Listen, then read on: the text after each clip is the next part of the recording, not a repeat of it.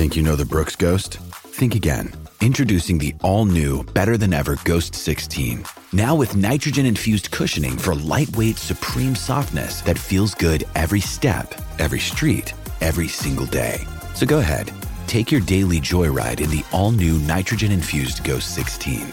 It'll turn your everyday miles into everyday endorphins. Let's run there.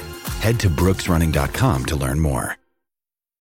When you need mealtime inspiration, it's worth shopping Kroger, where you'll find over 30,000 mouthwatering choices that excite your inner foodie. And no matter what tasty choice you make, you'll enjoy our everyday low prices, plus extra ways to save, like digital coupons worth over $600 each week. You can also save up to $1 off per gallon at the pump with fuel points. More savings and more inspiring flavors make shopping Kroger worth it every time. Kroger, fresh for everyone. Fuel restrictions apply.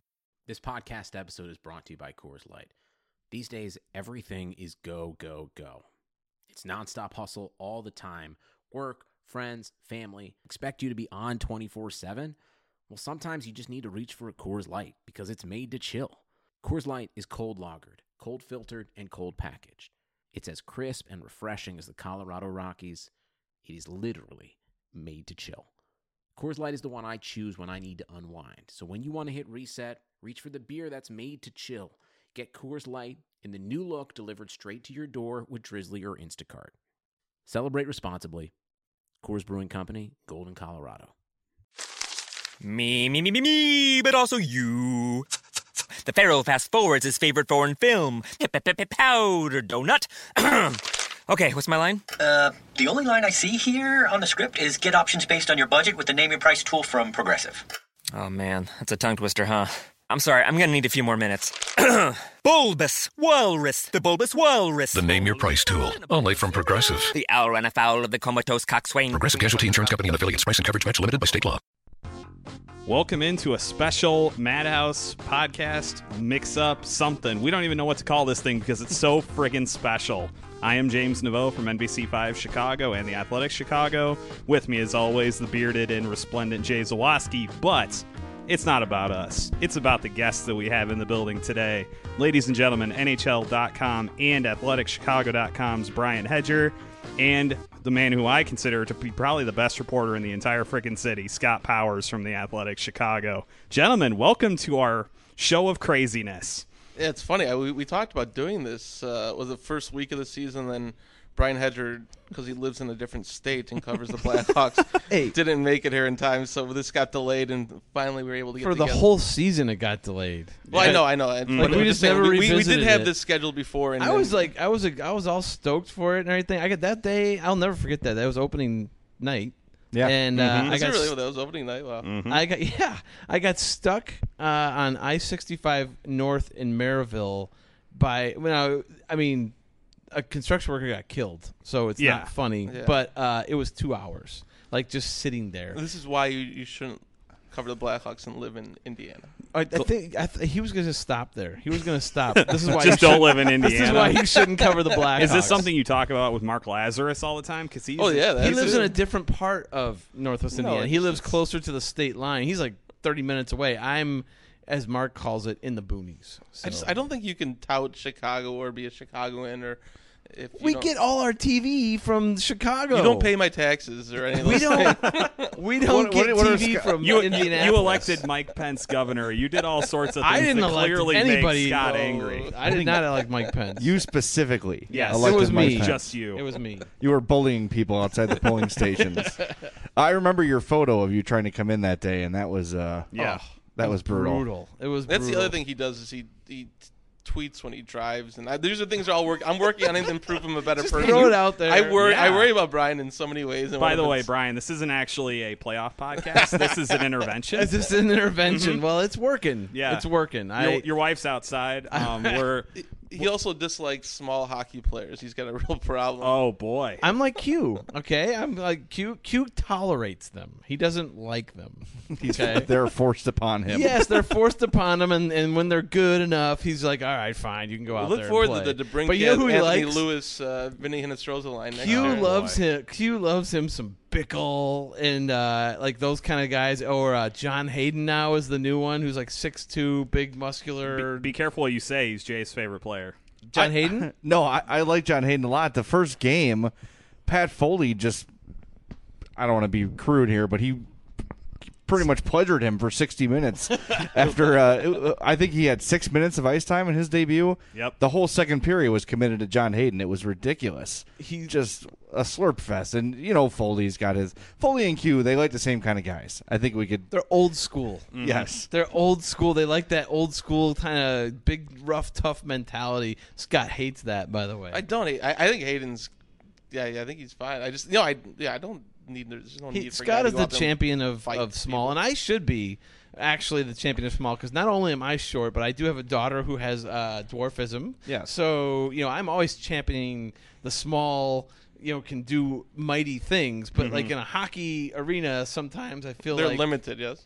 I just feel like they can get pushed around sometimes. Well, I'll tell you Kane and Panarin have had a really tough time this year. Yeah. Yeah, Yeah, I mean, they're horrible. Clearly, being short has those just guys ruined are them. those guys are terrible at hockey. He sees he sees uh, Scott Darling is just like, oh yes, that's my ideal hockey player. Look right at those there." long legs. Svedberg is his favorite player of all time. So Oh. them him and Chara. So Forgot about How that. could Svedberg not be your so, favorite so like player? during the World No, they need to Baseball be Classic, skate, though. that like, Like, you have to seven be foot tall. Dutch guy was probably like Brian Hedger's like wet dream. I actually have the fun. I have a funny story about the, the Darling thing. Did, you, did I ever tell you about this? About this year, he was, he had I can't remember which game it was. He just had an amazing game. He was making just just stand on his head type of saves all night. And we go to talk to him afterward, and, and I'm just thinking in my head like, how am I? I, I want to get this guy to talk about like what he does to stay so loose, so limber, and everything. And I'm like, do you, I'm like, do you do yoga? And he's like, yeah, I do. And then, and then he stopped the answer. I'm like, well, I want him to keep talking. And so it's it's me, it's me and Chris Kuc, and Chris Kuc will never ever let me down or let let let this go. And we're just standing there, and I just go. You're really flexible. Oh my like, Scott God. looks at me like, uh, like, backs how do I away. answer? He actually gave a good answer after that, but like like Kuc just wanted to smack me. I think with like a rolled up newspaper. But he al- he always looks like that though. Like you, you see Chris? Chris Kuc, yeah, it's always like you're just you're ruining me right now, and I want to hit you. But it's because uh, usually he's standing next to me, so Yeah, there you know, go. I have that effect on It all makes sense now. I have that effect. So anyway, Well, should we get into it? How do we want to handle this? we we're doing this very loosey goosey, but the playoff matchups are set, um, and I guess we could just kind of go through them and discuss them briefly, and we'll do the old radio trick of saving the Hawks and Predators for last for the old time spent listening thing. So, uh, where do you guys want to start? Let's let's start with, in my opinion, the least interesting matchup of the entire Yes. playoffs. Yeah. the Boston Bruins and Ottawa Senators. Scott, Brian, James, your thoughts? We'll make this quick. Yes. just like the series might be. Um, Actually, you know what? That series might go longer than you think because I think the Bruins have been pretty good this year, but they have struggled in net, haven't they? I mean, it was it's been basically the Tuukka Rask show, and then he kind of struggled a little bit. Um, and then they had the coaching change, obviously, and another it, it worked out well for them because they weren't doing so hot when uh, Claude Julien was there. Um, but Ottawa's one of those sneaky teams. I think. I mean, you were saying earlier you think the Jay. I mean, you were saying that you might think they might be out of there pretty soon. I don't know. I like I like Kyle Turris. Um, I like Erik Karlsson. You know, and uh, Chicago native uh, Craig Anderson. Right? Isn't he Yes. their goalie? I just don't know what it is about Ottawa. What's what is great about Ottawa? What's going to put them past Boston? Parliament. Obviously. Well, of course, of course, they've got the cat. And Erik Karlsson is a world class defenseman, no doubt. And Kyle Turris is a nice player, but in the playoffs, you need star players to win to take you very far. And I just don't see it on Ottawa's roster. Maybe it'll surprise, but uh, Bobby Ryan's still there. He's not see, bad. th- He's not me- great. You're insinuating Erik Karlsson isn't a star. I am. But he, I don't know if he's the kind of guy that can carry a team through a round. He's a defenseman. It's hard for a defenseman to do is that. true. You're right. Even an offensive defenseman, actually, you might say especially an offensive defenseman, Right. in the playoffs. You know, if you, if you have some defensive liabilities or whatever. How, how many teams changed the coach during the season or in the playoffs? Three.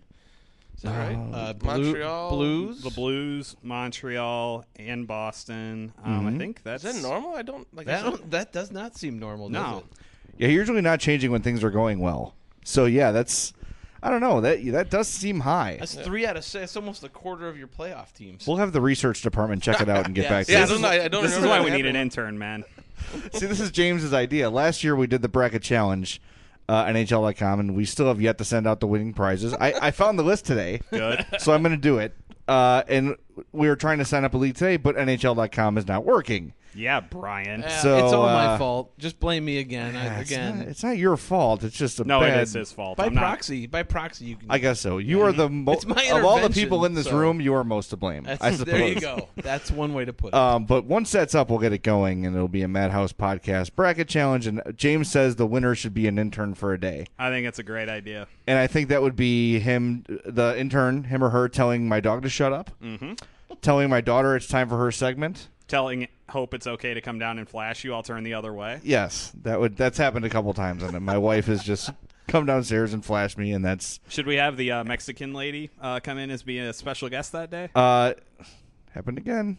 I'm not going to talk much about it, but crying out she's got a loud, thing dude. for me. It's, it's unbelievable, but By the way, thunder just went off. That's God being angry at you. Scott agreeing with me. Anyway, so the uh, this has a lot to do with the Senators and Bruins. Yeah, you see, that's exactly how boring this series know, is. right. We've already tangented into something we talked about on Twitter today.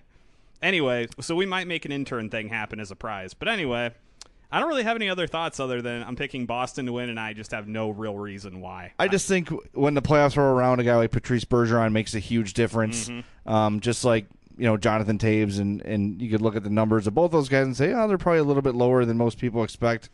But um, once the playoffs begin, you see those guys' values.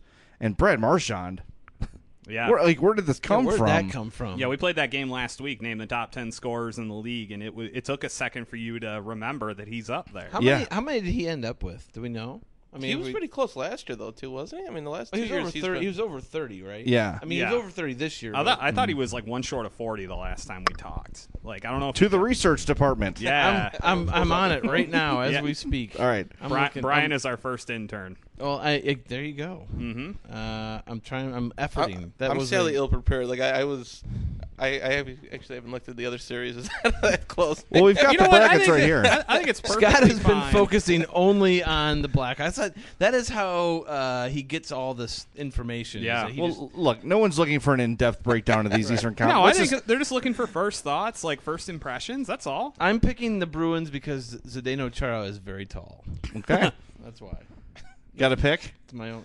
Uh, I suppose I'll go with Boston as well. There you go. so There we we got a go. clean sweep for the definitive. Bruins. Yes. Uh, one Put of the your most money down.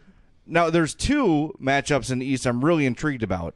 Uh, that is Pittsburgh and Columbus, and Washington and Toronto. yes.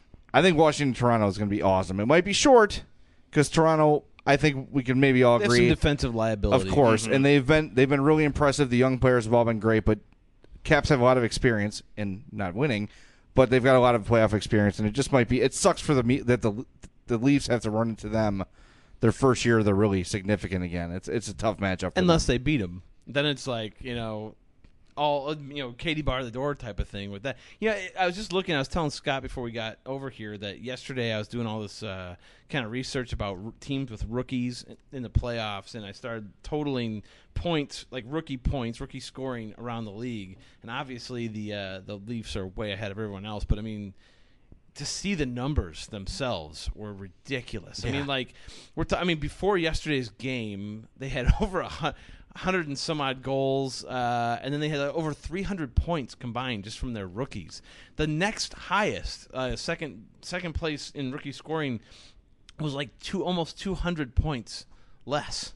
I mean, the Hawks were third at 105 points with their rookies, which is doing pretty good out of 30 teams Yeah. or whatever. But I mean, you could have, and I, I, I figured it out. You could, you could almost add up second, third, and fourth, and equal how many, uh, like the points that the that the Leafs had. that's incredible. That is amazing. I was like, wow. well, you draft that high year after year, That's and what Mike eventually, Babcock always said, eventually yeah. you get good, right, Oilers?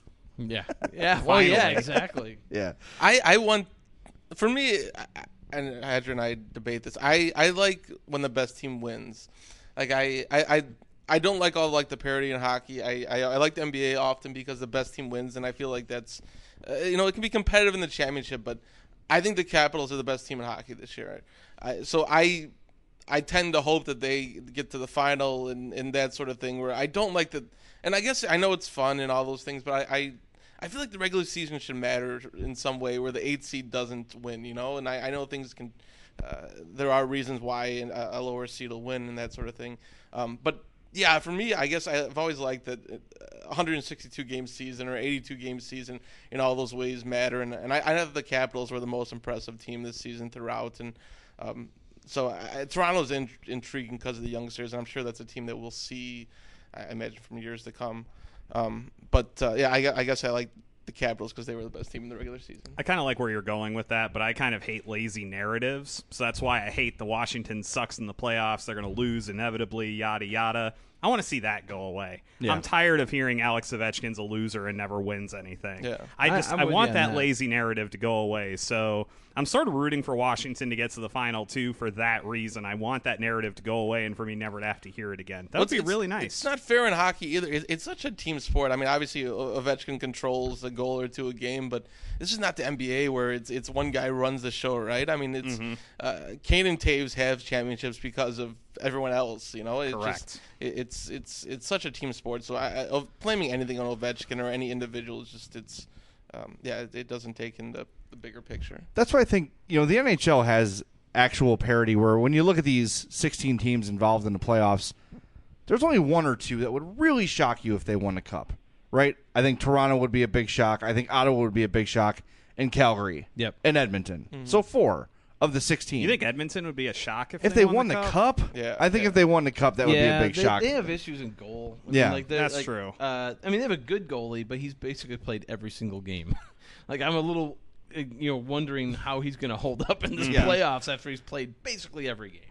Um, but but see, I, I kind of like that fact that I feel like any team can win, and any of those aside from those four, you would say are probably deserving of legitimate cup content conversation. I talked about the Predators in our season preview. I picked the Predators to win the Stanley Cup. Yes, you did. and they have not. They've underachieved, I guess, in a lot of people's minds. They got off to a terribly slow start, and we'll get into this later, obviously, as we preview the series. But um, that that wouldn't shock me if the Predators won the cup. If Pekka can play, uh, you know, the level of hockey he's used to playing, why not? They've got all the weapons. They got everything they need.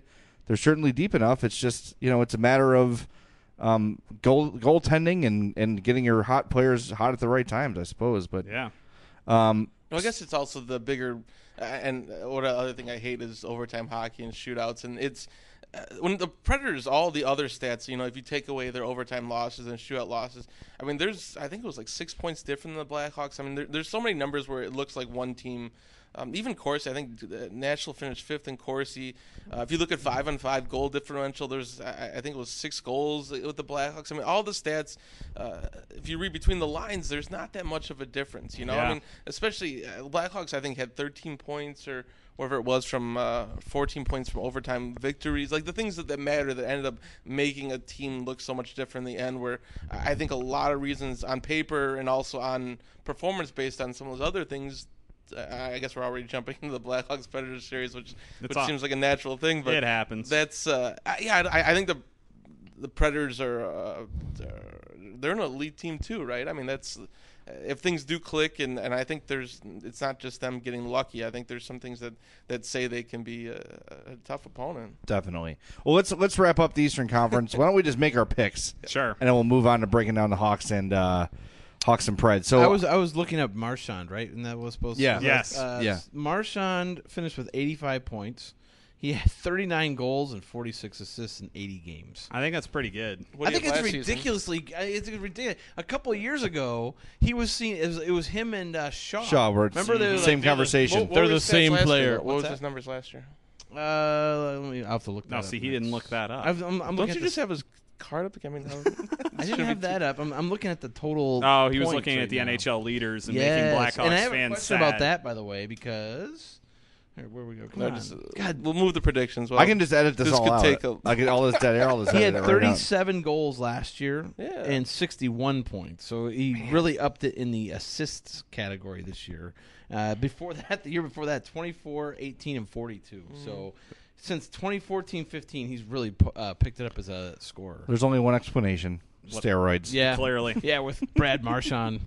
uh, I, I did have a question here about the stats. Now that I was looking at them, the leaders, we kept uh, everyone was talking about how Panarin finished tenth. They have him listed. Is it because of ties? Tied. Yep. That's what it is. So Kane tied for the second, and then another guy. Mm-hmm. It's also only listed among forwards because there's a defenseman in the top ten. Yeah, there, I think Brent Burns was in the top Brent 10. Burns is in the top. There Yeah, you so go. that- yeah, that'll- Wow, Brent Burns was seventy six points Mhm. as a defenseman. Um, all right, so hey, question answered. I love that guy, There Brent you go. Burns. Uh, the beard or the Just the- guy? the whole thing. Yes. Yeah, the whole The whole package. package. All right, all right. Let's. So we're wrapping up the Eastern All Conference. right, Sorry so to get us distracted. we all there, picked but- Boston. I think we're all pick, picking the Caps, correct? Yes. Uh, Pittsburgh, yes. Pittsburgh all around. Everybody, everybody. I see some hesitation I'm from picking you. Columbus. Really? See, I, I I'm on the fence about this one. I'm gonna pick Columbus. I'm picking Columbus because of Sergei Bobrovsky and all the injuries the Penguins have on their blue line. That I- is, I, uh, think Columbus can pull an upset. And you know what? Columbus has got that whole chip on the shoulder mentality as well because they, they feel like nobody's paying attention We- to them we put it because there. they're in Columbus, right? They're great Yeah. this year. We, Yeah. we put it there because we before the season I excoriated uh, John Tortorella. Just was like he's going to get fired. He sucks. He what do I know? Did he change as a coach? As, uh, you know, do you think he learned anything from the World Cup? Probably a little bit. I think guys like that though, they come in, they work right away, but there's a shelf life. Yeah. Mm-hmm. You know, he'll never have a Quenneville like run He's anywhere the Tom he goes. Thibodeau of the NHL. Well, I don't think Thibs is such a jerk. You know, he's Right. he's a hard ass, but he's not a What about Uh, Scott Skiles then? Similar. I think that's he, a good he comp. definitely was that guy that like wore out his welcome in Chicago. Tortorella is more accomplished though. I think he's sort of the modern day Mike Keenan. Yeah, There know? you go. I, yeah, I'll Okay, give you that. and go. uh, what that's what this is. This conversation is what makes Q so amazing, though, because he still kind of has that hard ass to him a little bit. Obviously, he gets Mm-hmm. the Q stare. Right. He puts people in the Q doghouse, and you don't ever get out of it. Uh, But he's been here forever, and he keeps winning, and they keep changing the roster around him, and he, and people just keep adjusting. I, I mean, he hasn't burned out yet. Like you know what I mean? Like they haven't. Yeah, but he doesn't anger like his star players. I mean, all the players that play for him respect the- him and Yeah. love him. It's, I mean, you could healthy scratch a Nick Leddy and those type of guys and guys that need maybe. Yeah, I don't. I think the guys that play for him love him though. You know. Yeah, but I, mean, I think that's part. but he's of he's a what makes he's also a a good coach. coach friendly, co- player friendly coach where he, there's not long. He's got like that practices. weird, Right. yeah. He's got that There's weird. not a lot of. Uh, you don't see that a lot. Is what I I'm think it's the respect, though. I, I, I don't. I think there's a difference between the two coaches in that how they coach and how they're respected by. They do. I don't think Quenneville wears out his welcome. Well, I'm just saying that's that's the hard balance to strike if you're a coach, right? Like, Definitely. you you are you, you are either you. A lot of times you see guys who are either or. Right. They're either like the nice guy and the you know players guy, or they're the the jerk. You know, and you don't see guys who are who can kind of toe that line both sides. And Q, you're right, Scott. Q is is one of those guys. I think Q's done a good job too of uh, of adjusting over the years, especially this year. A Yeah. lot of people said "Oh, we're going to be a month in, and the Hawks are going to go out and sign four veteran forwards for the minimum and and make them happy. And he's been year to year to year. You see him make adjustments and just sort of the way he coaches a team, and he has to because his roster is changing so much. I think that that's an underrated aspect of him as a coach is his ability to adjust himself for the better of the team. And you're right the way he takes care of veteran players and the players in general. He doesn't overwork them with too many practices. If he's sensing they're tired, they get a day off, and it's that's the you're right. It's a delicate balance of having the respect, commanding the room, but keeping your players happy, and he's a master of it. Yep. I think I, I need to ask the question to these guys since they're here. We talked about this last week. Do you think Joel Quenneville has a shot at winning the Jack Adams this year? That's a good question because I think he, I think he should be in contention every year. To be honest with Right, you, right? but, when you usually it do goes to look the at- underdog guy. Well, right, and well, here's what usually happens: is is they have a great season, and people just kind of go, "Yeah, it's the Blackhawks." You know, anybody could coach those guys. You know, Right. give me mm-hmm. Toews, give me Kane, give me whatever, and then so he just kind of gets overlooked or pushed aside, you know, in in that conversation. But you're right. This year, different because this year, pretty much the entire bottom six changed. You know, this is like a whole new thing here that he had to deal with. Uh, if uh, it's going to depend on whether national writers realize that or not, or whether they still look at it, especially the Canadian guys who look at it and be like, "Oh, I still got Toews, still got Kane, still got Panarin, still got Keith," you know, all those kind of guys. Uh, it that's going to be the the thing he always has to get over. All right, so you guys are picking the the Blue Jackets. Yep. I'm picking Pittsburgh. Scott, you're picking the Pens as Yep. well. And now we move on to Montreal and the Rangers. Another series I don't really care I don't about. really have a huge amount of opinions on this. Like I think Montreal probably should win, but I'm not like sold like hardcore on that. They're I they're guess. both very similar in that Yeah. they have really good goaltending and a lot of good players, Mm-hmm. but no one that's like that guy's awesome. Shea Weber, I think, will qualify, but again, that's a defenseman. It's also a guy in the later parts of his career, not the same player he was in Nashville.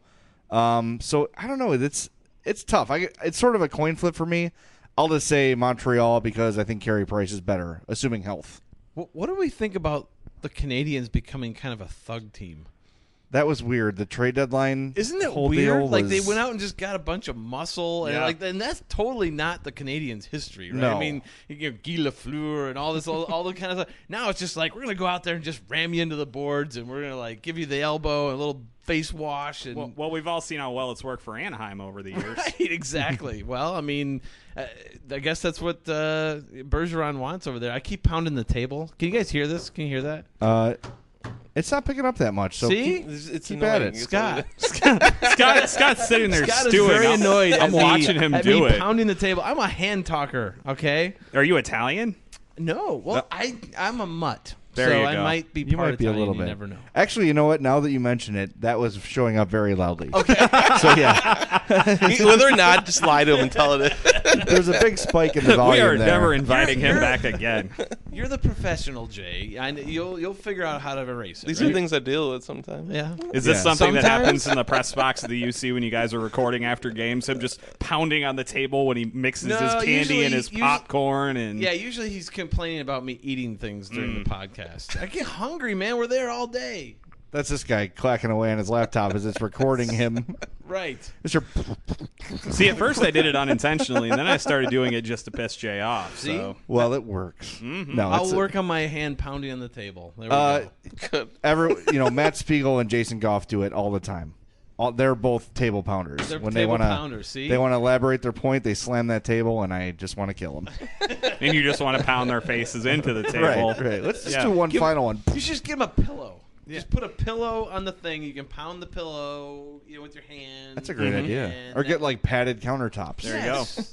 yeah, put them in a padded room. See, now we started as therapy for him. Now it's to you because now we're talking about your uh, co your radio folks that you want to apparently pound into tables. Today was great. The guys were on remote, and I was not. It was a wonderful day. Yep, you just got to hang out at Stetson Avenue and just chill out. Yep, just chilled out. All right, we're on to the Western Conference. Okay. At long last. Wait, Did did we we all make a pick- did we make a yeah, pick? Oh, Do- I, well, you I made pick- mine, which who'd is all you that pick matters. Again? You Montreal, because I like Carey Price. Okay. Uh, you know what? It's hard to pick against the team that has Carey Price in net.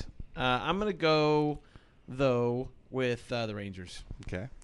Uh, I'm gonna go with the Rangers too. I'm going with Montreal. Wow, we're split. Yeah, The podcast Yes. Partnership. split. That's that's how we make up, That's right. Darn right. Yeah, we argue about stuff and then we do that. and then we agree and high 5 Mm-hmm. and the dad jokes will come later. Scott and I never make up. All right, let's let's do the West. What is the least interesting co- matchup in the West? Are we going to say Anaheim, Calgary? Yeah. Yeah, it's pretty boring. I don't know. St. Louis, Minnesota could be kind of boring too. Mm, I think that's gonna be a good one. How about San Jose and Edmonton? I love. I, I can't wait to watch Edmonton That play. Yeah. I'll be asleep.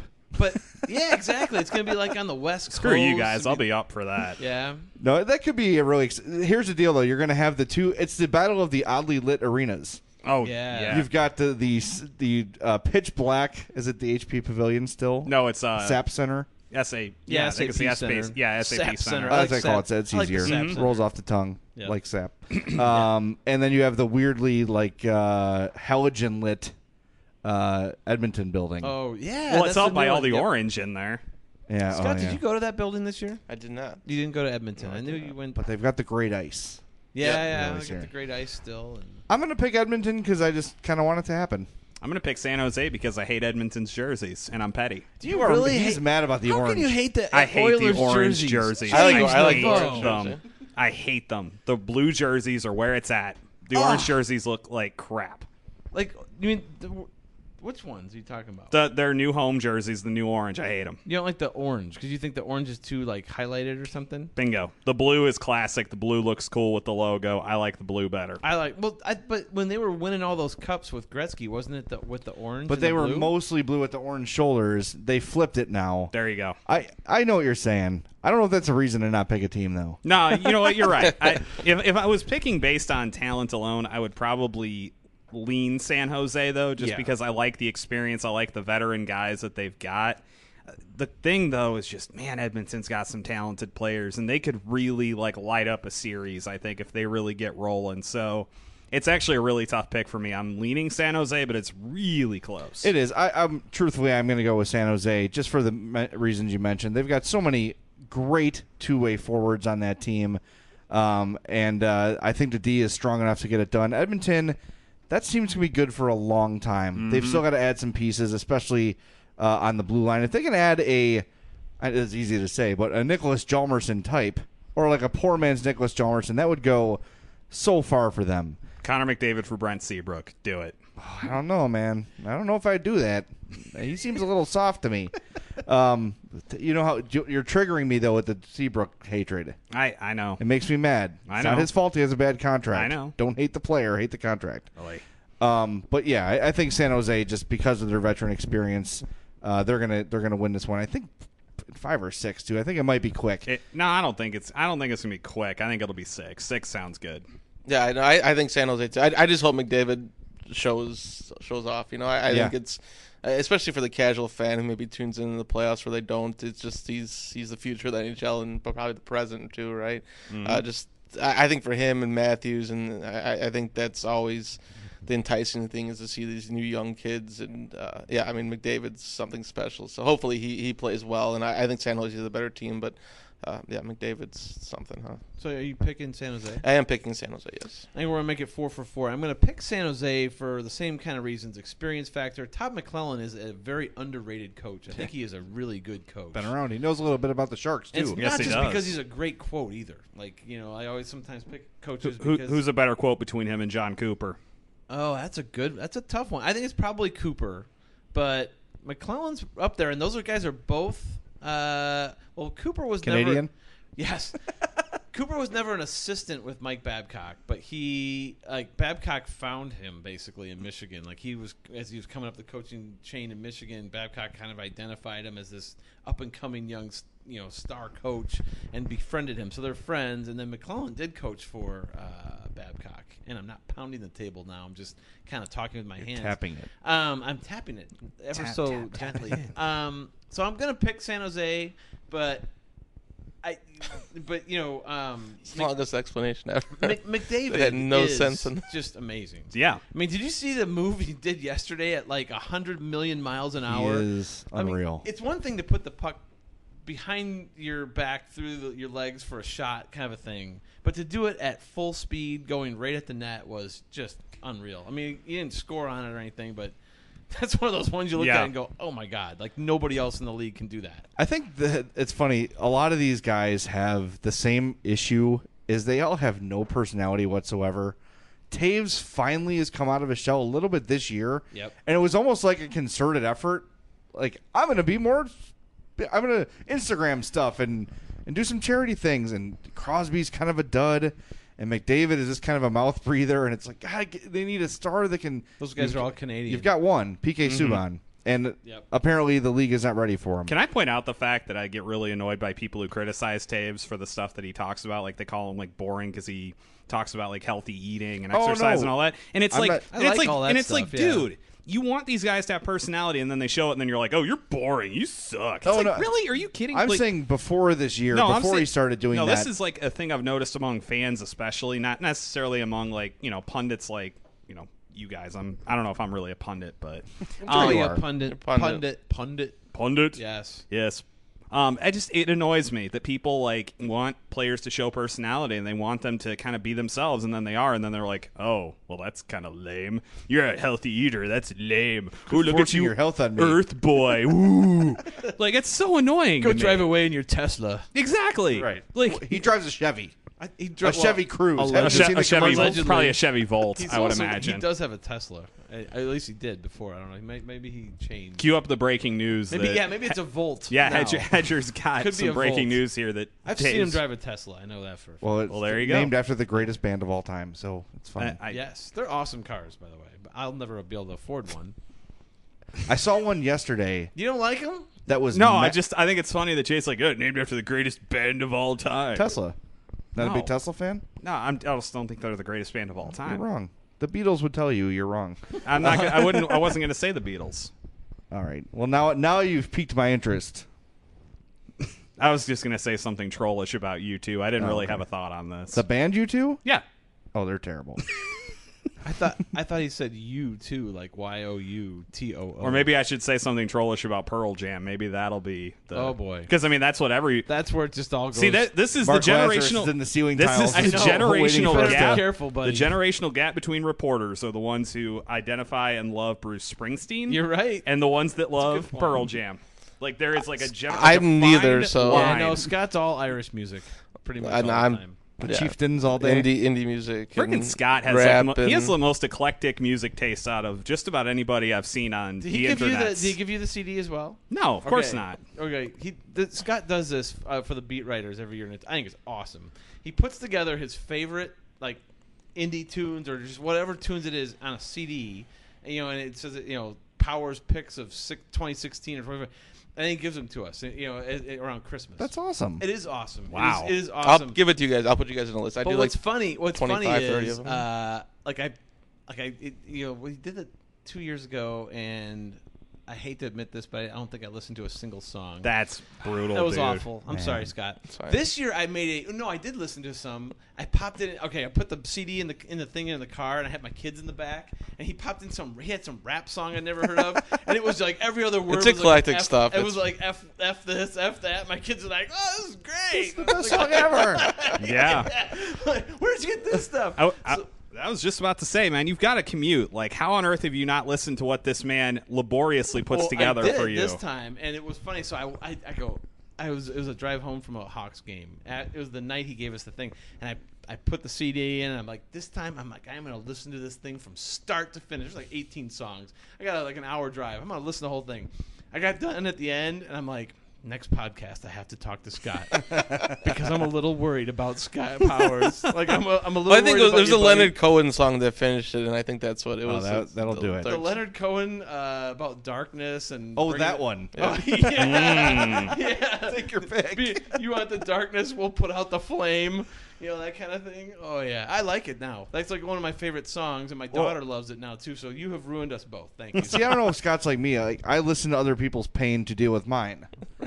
You know, it's like, Yeah. all right, this, Right. these people have put this into words well that I, I'll never be able to do it like this. So it helps me. It helps me deal. It helps me cope by hearing other people.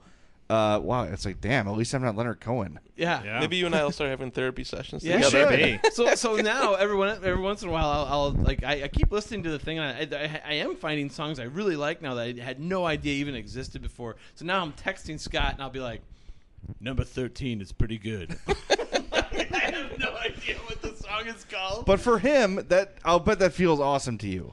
Yeah, I, I liked. I, I did it one year digitally, and it didn't. Uh, it didn't feel as good. I like. Do I like. I like He's old music school, A man. and B. I like sharing the CDs. So actually, I, if you guys are interested, I will be gladly making because I like I'm introducing definitely- people Add me to to that stuff list, on new yeah. music. it's a good and- it's a good CD. It's a good one. The 2016 was Now, what I want to know is, good. do you have the uh, CD stamper where you like design? a- no, no. I I, I, I put my. Dude, like, get- take us behind the scenes. No, I, I put my own. Yeah, my one. My my penmanship's really bad, but I, I do write them out myself. So I but there's not remember- a whole lot of them. So you used to get those stickers for your s- CDRs, and it would like melt in your CD player in your car, and it's like Yep. like glue coming out. I out. remember of that. Yeah, I had to. We're stop. dating ourselves a little all bit. right, here. back to Yeah, hockey. the kids have tuned out. What is Speaking this? of pain, let's talk about the uh, Ducks Flames series. Yes, we're moving on from uh, Oilers and Sharks. Yes. So, we, well, we all made our picks in that one, so I feel comfortable moving on to uh, Anaheim, Calgary. I mean, I, I'm picking Anaheim here. I think they're probably the second best team in the West. I would argue right now behind the Blackhawks, and I just I really like the group that they've put together, and I think that Calgary's got a lot of great young talent, really interesting team. I think they could be really dangerous for years to come. Battle of Alberta in the years to come is going Oh, to yeah. be really good. Yep. with guys like Gaudreau and Monahan on Calgary and Tkachuk. um, yeah, Tkachuk. Good lord, they're loaded. But I'm still picking Anaheim here. I'm actually going to pick Anaheim in seven. I think this could be a really good series. All right, I think if there is a series poised for a upset, it might be this one. I think a lot of people have sort of overlooked Calgary as ah they're too young, they're too inexperienced. They got a lot of young, great talent, and we've seen from Matthew Tkachuk that he's mature beyond his years hockey wise. Dude's not afraid of anybody, not afraid of anything, uh, and it's got some good genes too. Um, so I, I think that Calgary might pull it off. If I'm putting money on it, I'm picking Anaheim. But for the purposes of this podcast, I'm going to pick Calgary in seven just because I really like where they're headed. I think Johnny Gaudreau is a great hockey player, and that's the sort of guy when we talked about earlier with uh, Montreal and New York and uh, Ottawa not really having a star offensive player that can carry him. I think Gaudreau could be that guy for Calgary. So uh, I'm I'm going to pick Calgary. Uh, knowing that if there was cash on this, my pick would be Anaheim. Fair enough. I, I think this is one of those series too where it's, uh, it would- I guess almost every series the goaltending is gonna, it's it's about who the guys are proven. And until you prove yourself, it's you know Yep. it, it, it's uh, when you look at Minnesota or, or whomever down the line who just the goaltending hasn't proven itself in the playoffs, and whether uh, whether Elliott's is that guy for Calgary or not, you know whether what what he can prove in the playoffs, and uh, when you're thinking of the Blackhawks and just Crawford and what an advantage they may have there uh, in the first round and throughout. So I, I guess that's one of the questions for me is. Um, uh, with the goaltending, with the I guess both those teams a little bit, right? I, I um, but um, yeah, I, I think like you said, I, it, hopefully it's a fun series. And again, it's those young players that you see that promise, and and at some point, you know, these guys aren't all now necessarily all rookies. It's not. I mean, it took Kane and Toews what a couple of years to kind of figure out, and then they got to the playoffs, and so maybe the fact that you know the what in his second, third year now is think third. Boy, think maybe it's- third I or think it's fourth. third. Third? Yeah, so think some of these guys are. I, I mean, think it's not like they're exact rookies. So I think some of that. I mean, there's some of that factor too, where these guys have been around the block a little bit. So, um, I, yeah, I'll take Anaheim, but I, I no, sir, I think uh it could be an enticing series. Is Tkachuk going to start the series by fighting Getzlaf off the first Please. like, opening He'll send puck a message drop? and turn momentum right away. Mm-hmm. It's like it's like going Okay, to prison Milbury. for that guy. Like he's going pick out the biggest, baddest guy and just fight him and show that you're the you're just as bad as everybody else. Is that what his whole theory there? I guess was so. with I- uh, Kings. They need him to play though. See, that's it's funny. It's kind of uh, who was I talking to? Maybe it was Jordin Tootoo, who who said that you know like Q's feeling on fighting is kind of like I appreciate it, but you're kind of you know you're not on the ice. You know, I'd rather have you hit a guy or something behind it. You know, Well, it looks a like when hard Hartman was Hartman opposed- was on the second Exactly. line and he got the fight. Like there's there's time and places, and then you also have to understand what your role is on the team. Right. You know, like uh, Tootoo on the fourth line. Ultimately, they can afford to not have him on the ice. But if you're in a significant role, I mean, you gotta you gotta be thinking about that too. Ultimately, you're gonna hurt the team by not. And Hartman was playing with second line center. I think the game that he got, uh, he, he fought that one time, and uh, I think he picked up another penalty This, later is, this too. is not the 1980s. This is not Yeah, Bob, yeah, you know, no, so yeah, Probert and uh, Joe Kocur going crazy on people. In fact, and I mean, I, I there's Steve not so many, there's so many fewer fights in the playoffs There too. Yeah. Well, even in hockey in general, but especially the playoffs. As far as this series goes, I mean, I um, I'm gonna go with the Ducks in this one, mainly because I mean, I guess it's gonna hinge on the health of Patrick Eaves. Who would ever say that, by the way, right? Right. Like when he was, Yeah. I used to cover the Red Wings, uh, you know, for NHL.com when I was covering the Hawks Mm-hmm. as well as going back and forth. And Eaves was like, I mean, he was a fourth line player. I mean, Yeah. as far as that's how they used him, it was him and Drew Miller, and that was it. They never got off the fourth line, whenever, and then he always got hurt. He goes to Dallas, and they use him on like in the top six role, and he responds.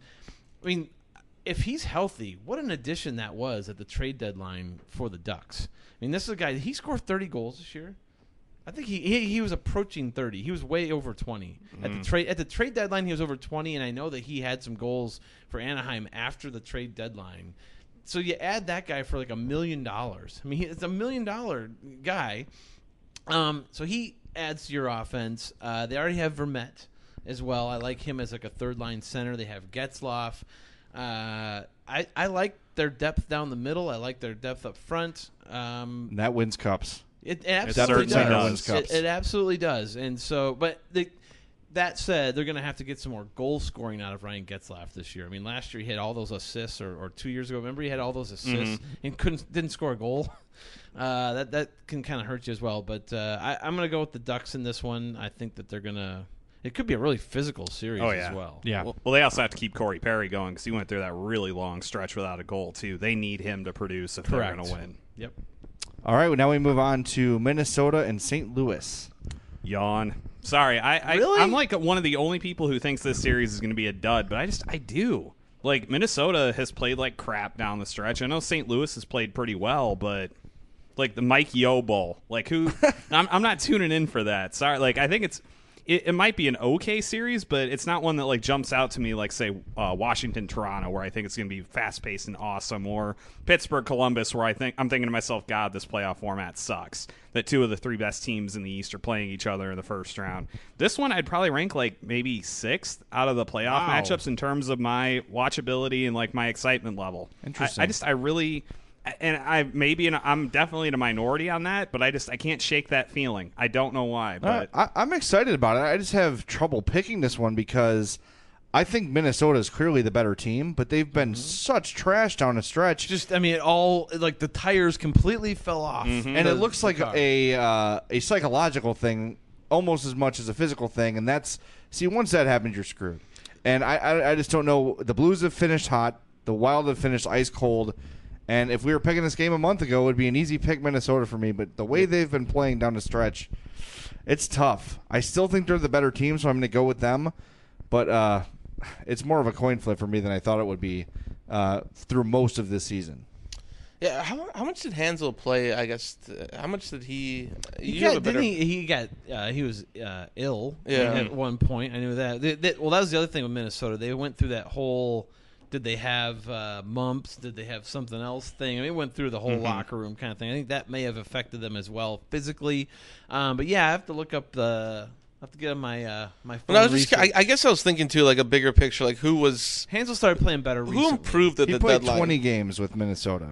And the Uh, last few, like the last ten, he was actually he kind of working his way into the Mm-hmm. thing. Because I don't, you know, I, I, I don't know if the Blackhawks improved at the deadline. You know, like I, I was when you look at some of the numbers, like On a Du- paper, they did, but yeah, Du- Dewey struggled, and you know, obviously Jurco's not playing, and I was just wondering how because Hanzal was supposed to be like this the way to complete Minnesota, right? I mean, he was he was thought he was going to make him deeper down the middle, and him not playing probably impacted that. But Minnesota, yeah, it was it didn't play well down the stretch.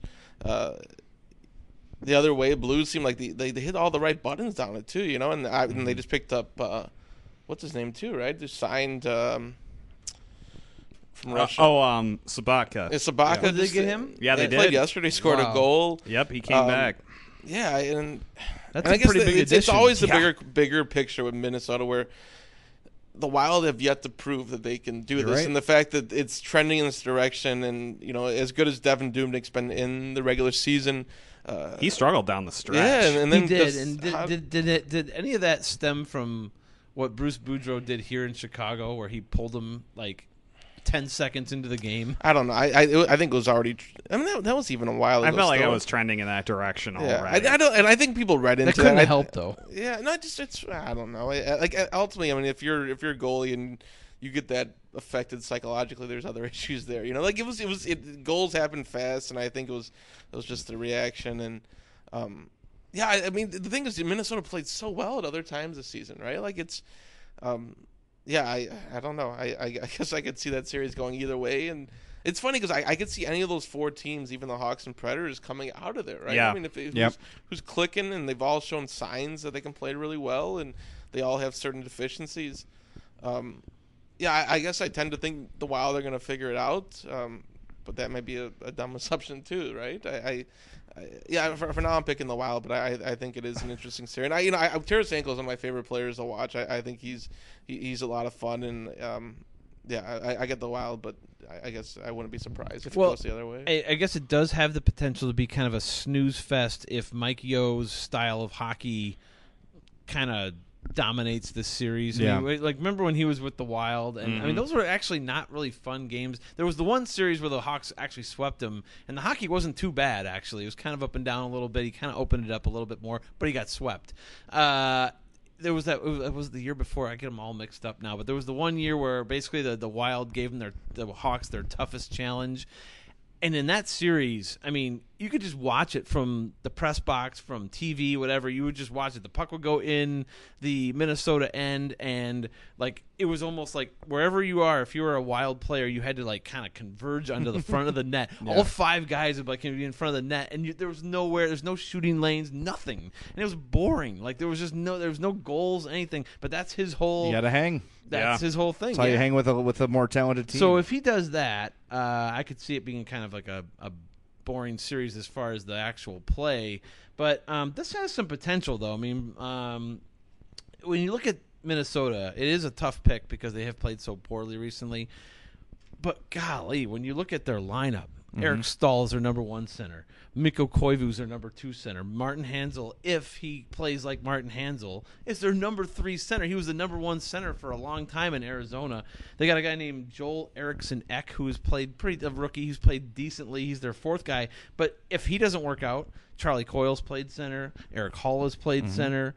Um, who, I think Zucker's even played center at some point. I mean, they have all these guys who have played center. They're so deep down the middle and they're fast. I mean, Haula can skate. Zucker can skate. All these guys, they need to just kind of regroup Just get it together. and get Yeah. their get their crap together and realize, hey, we were you know which team are we? Are we the garbage team from the last month or the one that was running away with the division until we the bottom fell out? What's the sort of series where, especially for a team like Minnesota, where game one could be so huge? Yes. Because if they go out and, and lose, and that doubt is in their head again, you know, and and it's Yeah. that, that's No. a tough one. It's a tough series to pick. You're right. It really Mentally, is. it's, it's hard to overcome those mental blocks Yeah. sometimes, and and so yeah, th- I I'm actually looking forward to watching this series because I, I I just feel like uh, um, even though it could that you know, maybe be a little low scoring here and there, I think that it's got a potential to go the distance, go seven. I- I'll give this one a shot. I'll watch game one, and if I kind of keep getting that vibe that it's going to be kind of eh, You're I'm- out. You're I- bailing. Yeah, I'm going to bail on the series. I'm going to pick Minnesota, by the way. So I'm, I'm picking Minnesota. Uh, I don't feel great about it, but center depth is center depth. yeah, you're right. I, You're right I am not going to make this a consensus. I'm picking St. Louis. I, I think Such they're that, that hot. No, I just think that hot finish to the you're right. season. No, you're the right. guys that they've got, the addition of Jake Sobotka. Allen. Uh, uh, Jake Allen's been playing great. The, yes, you know, he last has. Month. I just I think they I think they can do it. I think they can win this series against a Minnesota team that just seems like they ran They're out staggering of gas right now. Fragile. Yeah, I'm going. I'm going with St. Louis. All right, and now the moment everyone's been waiting for, patiently for 49 minutes. That means we have like 11 minutes to talk about this. We're not. Everyone's on, we're not like on we the- leave. Yeah, we're Yeah. not on the money. We, an hour, you know but, what? We've talked about the Blackhawks off and on too. Like we've hit on like Ryan Hartman and Joel Quenneville. It's not like we've completely ignored them anyway. So if you think we haven't done enough Blackhawks talk yet, you're not listening. No, we definitely have. Yeah. I, I, I Who want are to they? know um, who in here is who in here thinks Nashville's going to win the series. Uh, nobody. Nobody. All right. No. So, But- but I- I with don't- that they in mind, have let- potential. It's to not win like the we'd be shocked though. if they did. no, it's just well, let- I'm here, picking Chicago. Let's do this. Everyone knows we both podcasts talked about the Hawks all year. Let's give our arguments for why Nashville could win this series. Okay. I'll, I'll go ahead and start. I think that Nashville is, like Scott mentioned, they're a tremendous team at even strength. They've got a ton of talent on that team, and a lot of guys that a lot of national hockey fans haven't heard of. Your Arvidssons, your Yarn Crocs. That's still I, I say his name wrong all the time, but I still love it, kind of thing. Um, they've still got your PK Subbans. Pecorine can find his form if he can do that. If his hip doesn't fall off. Exactly. Right. Like I just I think there are so many guys on Whoops. this team that can there's so there's so many guys on the team that can contribute, and that's not even getting to guys like Roman Josi and Ryan Ellis, who are both awesome players too. This team has so much talent and so much depth, and Peter Laviolette's been around the block a few times, so Did you say Filip Forsberg yet? I haven't. See, there you go. Yeah. Like, I mean, I think he almost goes without saying just because he's so freaking good, like unbelievably good. Like, I, I really think Nashville has the talent to, you know, pull this off. And I think we still have questions about the Blackhawks defensively. Like, are they quick enough to get into position to stop Nashville if they start pushing the tempo a little bit? We saw it when they played in the playoffs a few years ago that Nashville came out and hit them in the mouth and immediately started pushing. And the Blackhawks had to scramble to adjust, and they did win the series, but they took a great shot from Nashville. And I think Nashville is better now than they were in that series. Well, we've seen a trend from the Hawks in recent years too of starting the playoffs very slowly Mhm. uh, and sort of waiting until game three, game four to sort of get into gear. That cannot happen in this series. If they get down two nothing in Nashville, I think it's over. There's a reason I picked the Predators to win in Stanley Cup. Like I said earlier in the podcast, uh, yeah, they had their struggles early. They've had some, you know, misleading losses here and there. Um, this team can win a Stanley Cup. Pekka Rinne, as you mentioned, if he can play at the All Star level, we've seen him play for a lot of his career they can certainly win it. And if they, you know, they've got some young and experienced playoff wise forwards, but if those guys can put together playoffs like the regular seasons, uh, Nashville could go very far. So I do think the Hawks are going to win the series, um, but I, it's not a it's not a sure thing by any means. The Hawks has had the experience; they've got the talent. I think they've outperformed a lot of our expectations this year, um, and and I think you've got some hungry young players on the Blackhawks that want to prove themselves in the playoffs. Um, so I think that's going to give them the edge. But Nashville can certainly win this, and can certainly, in my opinion, even win the Western Conference. Uh, we're looking for for reasons the Predators can win this series, Yeah. and I look at I look at Nashville's roster, and I and two jump out to me. One, and both have to do with depth. Uh, first is is just quality depth up front. Actually, I, up front and in the back. But uh, when you look at their top line, you got Forsberg, Johansen, and Viktor Arvidsson. I mean, three producers. I mean, they're, they they produce offense, right? Yep. And but then you go to the second line and you think, well, can their second line really match up even a little bit with like you know a, a really like the Hawks second line? You got James Neal in there, and then uh, obviously I think it'll be Mike Fisher in the middle, but then Craig Smith. You go down to the third line. I mean, that's not a bad line. When you what, any line has James Neal on it, not a bad option, right? You go down to the third one. I think that's where they're going to probably put Colin Wilson, who's a he, like seems like he scores a goal every time he plays the Blackhawks for whatever reason. So you got him. Um, you know, Pa Parenteau, not a bad player, third line player. always know? a scrap heap guy, Yeah, but always I seems mean- to put up big numbers. Absolutely. good so, numbers. You know, and fourth line is a fourth line, basically. Cody McLeod, those kind of guys. PK Subban's on their second pairing. Mm-hmm. which is ludicrous. It is, but I mean, you, you also have Ryan Ellis, who's out there. A lot, a lot of this is going to come down to health. I know they have some health issues that, Mm-hmm. that we don't know about necessarily yet. Who's going to play and who's not? But you have to assume that the since it's starting on Thursday, probably most of those guys are going to play.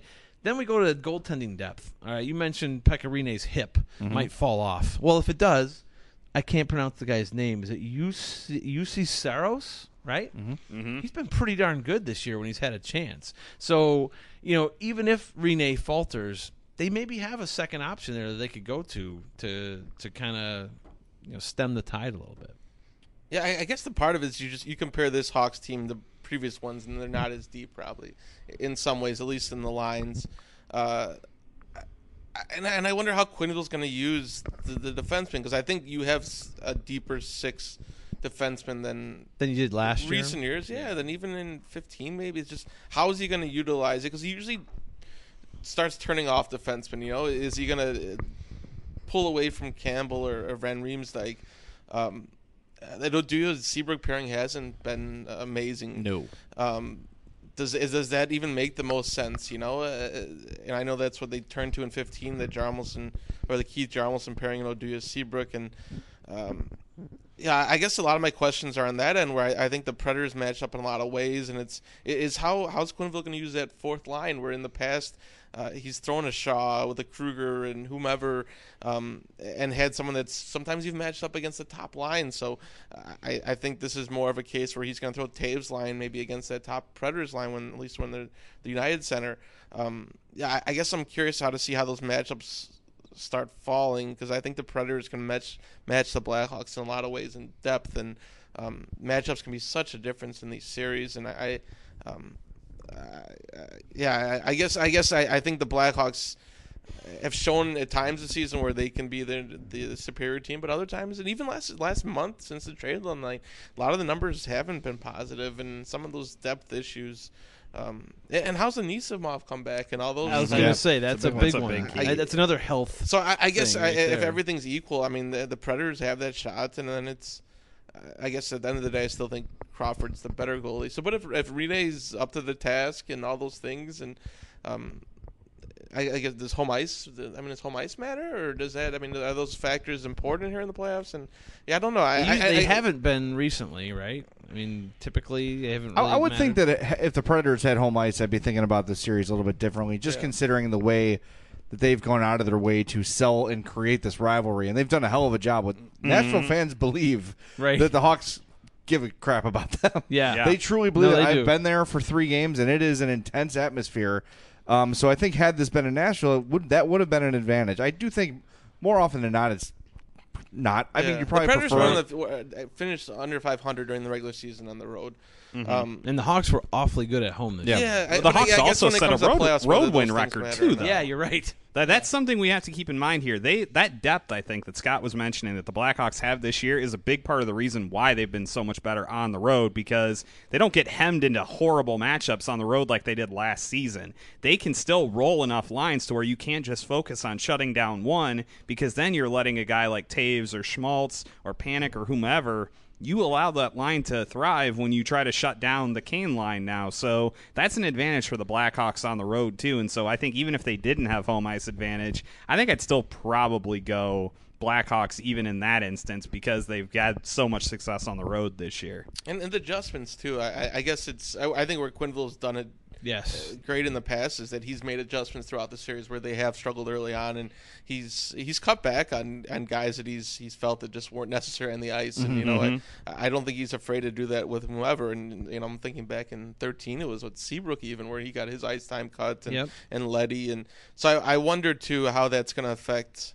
Um, because he always seemed to find the right depth, right? You know, that fourth line always seemed to figure itself Right. out, and I, I wonder if it's there because you have a lot of guys who uh, seem similar, but You you're a not dealing with question Sean Kruger more and, this yeah, Yeah, now it's Desjardins and Jurco like and. Hinostroza and um, down the line where it's just finding that mix, or because that fourth line's been so so key to what.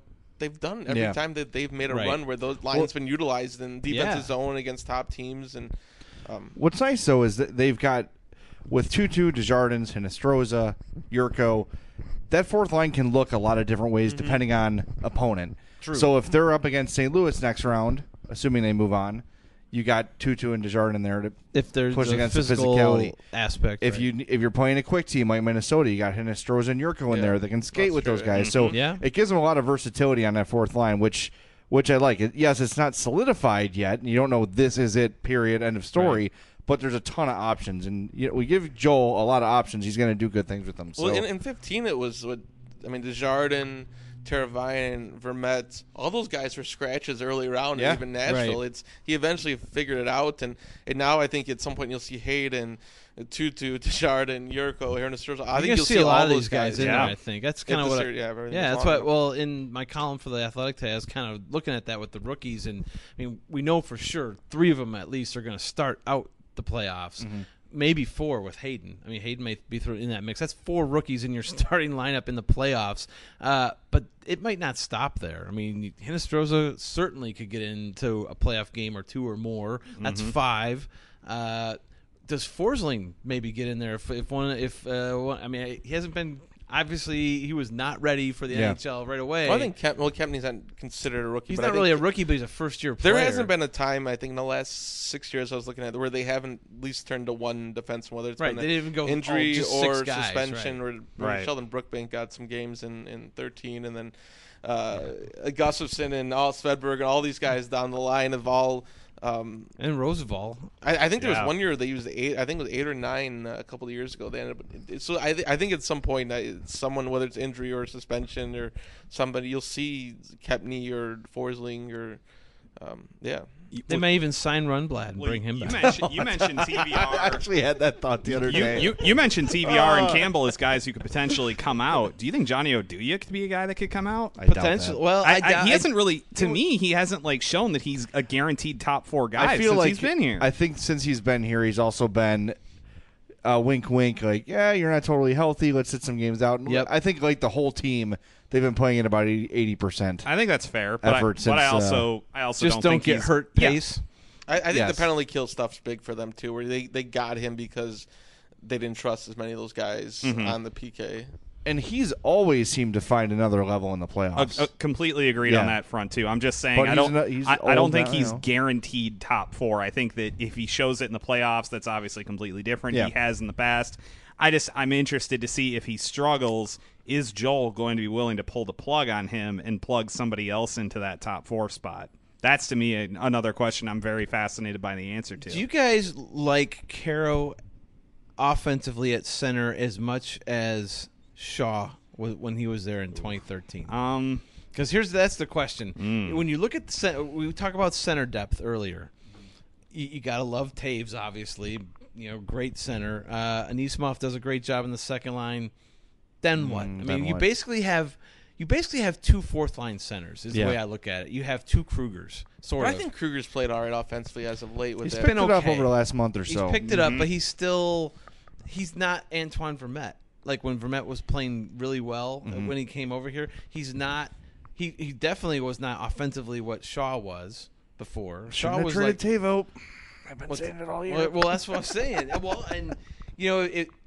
If Sch- if Schmaltz could win a face-off, that would help. he would be the third line. but I also think that that would hurt the top line to have him Yeah. away from Toews and Well, you Panik. could still well, go see, I think Hartman Schmaltz up has been there, the biggest. Like Schmaltz is the reason why I think the Blackhawks. Like I was started to believe in this team because that top line wasn't good. You know, like it wasn't anything, and Schmaltz solidified what that Kind of helped it. I mean, No, I think I think it was the biggest difference. I think of, Toews played a big role in that. Well, well. I, no, but I think it was. I think again, I, th- I think Kane can do whatever he wants with whomever. Toews doesn't. Toews needs a little bit of push, you know. And Well, I he got think it- he got it from Schmaltz, Panik, too. Schmaltz was Yes, a he different did. player when he came back from the HL. I think It was- Schmaltz opens a lot of space up for Yeah. Panik too, and enables him to get to dirty areas because he can handle the puck so Correct. well, and he's so precise with his passes that it just enables you to get to spot. I will find you. Bam, goal. I mean, that's what Schmaltz does. And to Scott's point, I think that really helped open that first line up. I don't think I've ever seen a player be so different from a stint in Rockford in my life. God, that's Yeah, so. A guy that's, who good. that's a good point. a complete non-factor. Yes. And his first, like, wow, this guy needs a year or two down there of conditioning, Right. seasoning rather. Comes back and is a difference maker right away, and has not looked back. Yeah. It's I was at that first Rockford game when he was down there, and it was the first shift. Like it was, he burst through the neutral zone and he had the speed and nearly scored like five seconds in the game. I was like, whoa! I Who's just this watched, guy? I just watched him for three Yeah. months and nothing, and he scored I think one or two goals that game, and probably could have had three or four. And it was just like something just clicked, and so I don't know if it's. You know, it's a kid who's been told you're great. You're great. Yeah, and- humbling. Yeah, and, Yeah. and maybe something. he wasn't shooting the puck before he went Yeah, down but he never. there. Sh- and then He wasn't shoot ever. He was like he was a lot pass, pass, pass, pass, and then finally he came back. When he came back that first game, Yeah. I think he scored a goal either Yeah. in his Yes. first game or second game back, and it was like, oh hey, he can shoot the puck too. he's making you know? drop passes in the shootout. You remember when Yeah. you were pounding the table earlier? I Yeah. kept doing that this season. Every time we would talk about Nick Schmaltz, and I was just like, Shoot. shoot, the Yeah. puck. Puck. I felt like a meathead in the upper deck yelling, shoot the puck, but he Right. needed to. yeah, that was that was a different level of oh my god, dude, please pull the trigger. And as Yep. soon as he came back, he started doing it, and lo and behold, And behold, it kind of opened up the rest of his game Yep. as well. Then he Yeah. started feeling more comfortable. Yep. He got a couple goals in there, and then you know the, it started coming out. all I, I bet. Scott got sick of my report cards every time I would mention Nick Schmaltz. Always use the word "be assertive." Yeah, there and you go. he came back, and boom, it happened. And it's crazy what confidence can do. yeah, Yeah. it's nuts. Well- he, he plays so well in a small space. Like he understands how to get himself open, how to get you open. Like it's, Mm-hmm. it's just what he can do with the puck. And I and I've heard even when he played for the Mission and growing up was that he just there's a ten foot radius where he. Uh, he plays as well as anyone. Where it's he just he understands space and, and time and all those things. and where how to- guys are going to be. That work. And- And, I think it's benefited Toews because I think Toews plays off of players like that where um, where Kane and Panarin work so well apart where it can be this cross ice game. And I think when even when you put Toews and Kane back together, it didn't click because Toews needs someone supporting him like that and someone to open him up. And um, I, I think that's worked out well. And then, and then Panik's kind of fit in and. Um, I mean, it's it's weird to think this season wouldn't be where it was for the Blackhawks if it wasn't for Richard Panik or or Marian Hossa or, or Ryan Hartman. As much as Kane and Panarin and all we those haven't even guys. talked about Hossa yet. have Yeah. who they've needed to be. It's it's these guys who have um, have stepped up and, and put Quenneville in this category for having this amazing coaching here because uh, I, I don't think any of us had Panik penciled in penciled in for what 23 goals or No. Hossa for what 25 or 26 or Yeah. Hartman almost for 20 so it's Well, I'm glad we started this conversation because before we wrapped up, I wanted to just sort of go through and assign our, our season awards. And I have a number of categories here, uh, just based on our conversation. I think we're picking a rookie of the year as Nick Schmaltz. Yes. We all I agree there. I, you could make an Ryan argument Hartman's for got an Ryan argument, too. Hartman. I, I am going to stick with Schmaltz though because I really think that he's the straw that stirs the drink and has enabled them to really utilize their depth in the second half of the season. So I'm can going we to have a second half player of the year maybe because I, I think Hartman overall is it's the fact think that it's he's Hartman, just played me- for yeah me. the frustration over the dumb penalties and kind of the way he's kind of like gone up and down quality wise in the Yeah. second half, I feel like kind of cancels Schmaltz's first half out for me a little bit. So I'm going to stick with Schmaltz. I'm going to go with Hartman because of his versatility. Like, basically, this was the guy that when we came into this season, it was like he has to replace Shaw. And he's done that. Like, he's completely replaced Shaw and maybe then some. Like, he's maybe even, you can make an argument he's a better player than Shaw as far as, like, overall type of thing. He does make some silly penalties here and there. That's been a recent trend, though. Up until Right. this month, He really until worked that game. Yep. he had not done that. Right. And then re- from that game on, he's been taking some dumb penalties. He's played on all four lines. Yep. He's played center for two games at least. They, he played well enough where they at least wanted to take a look at that. You know, um, so I think he like the versatility. He almost scored twenty goals. Uh, replaced Shaw for me. That it's Hartman as a big picture. Sure, and rookie well, he also year. give them gave the Hawks what they they lack that a guy who can play physically and score. Right. Uh, and Panic has done that too a little bit. Um, but you know, Schmaltz is a great luxury to have. Um, but there's a lot of guys with similar skill sets. Hartman filled the hole that was left when Shaw left, and I think you can say he's at least as good as Shaw without Right. much of an argument the other way. Yep. I, I think Hartman too for me just the overall and the fact that he doesn't play like it wasn't power play time or it wasn't like he was producing given these opportunities where he had almost 20 goals at even strength and that versatility. I, I again I think Schmaltz is the difference to why the Blackhawks took that jump. But when you look at the full season, um, you know, second half player of the year, I'd maybe give the Schmaltz. It's the full rookie of the year. The fact that Hartman stayed up and did stay out of the box for such a long portion because that's probably why he got to stay in the NHL at least early in the year was that he, he didn't take penalties for the first 20, 30 games at, a, at that rate. And um, I, I think that'll still be a concern going forward for the rest of his career. But the fact that he, yeah, I, I guess He was able to kinda the yeah, I never, I never thought, Har- I, I didn't think Hartman was going to put it together like this, considering what I'd seen in Rockford and um, just the penalty issues and just you know, like you, you didn't know, like this was a first round pick who didn't look like he was on the trajectory to scoring 20 goals or That, being that is so true. I mean, there was one, I Uh-huh. remember there was one game I went to cover Rockford last year when Bickell got sent down there, and it was actually in Grand Rapids, and I was sitting next to a member of the uh, the Hawks front office, and we were talking, and uh, like in the third period, there was a play where, where Ryan Hartman like got a penalty in the third period. I think the Haw- uh, Rank Rockford was winning the game, and anyway, he picked up a penalty in like late in the third period and play is like continuing to go and he's just he's chasing the referee like literally around the entire rink and and the front office guy's going what is he doing? Like, like, what is he doing? Like what, why are you doing that? You know and it's just like I, i'm like oh my god i've never literally never seen a player do that in my entire so to go from that to what we saw in the you know for most of this season that that takes a lot of restraint on his part to, and, and just growing up and maturing as a player I never thought we'd see it either, James. I said in one of our first podcasts of the year, flat out, and I think I'm quoting directly Ryan Hartman can't play. Yep. Because the first couple games of the preseason, he was a disaster. Couldn't get out of his own way. Yep. And this felt like his last chance, much like Mark it McNeill. really did yeah Same kind of deal. And uh, man, he pulled it. He pulled it. they needed him to do this, and he did it. Yeah. That's for me. That that that and cinches the- it. For, he deserves respect for that. I mean, a lot of people didn't see it coming. All right, let's move on from rookie. Let's go. I think the answer is obvious, but maybe we say instead of besides Duncan Keith, which defenseman has impressed you the most this year? It could be maybe not Keith, but Hmm. I'm always going to go with Hjalmarsson because I think he's uh, criminally underrated throughout the league. I think people in town have finally started to realize how valuable he is, but I feel like he has just sacrificed his body more this year than ever. yeah, And uh, that's the dude. If if you know, if I had to pick, you know, ten, there's a one goal lead with ten seconds left in Game Seven, and it's number two or number four out there, I'm going with number four. I just I think he's uh, the best defensive defenseman they've had in probably 20 years. Yeah.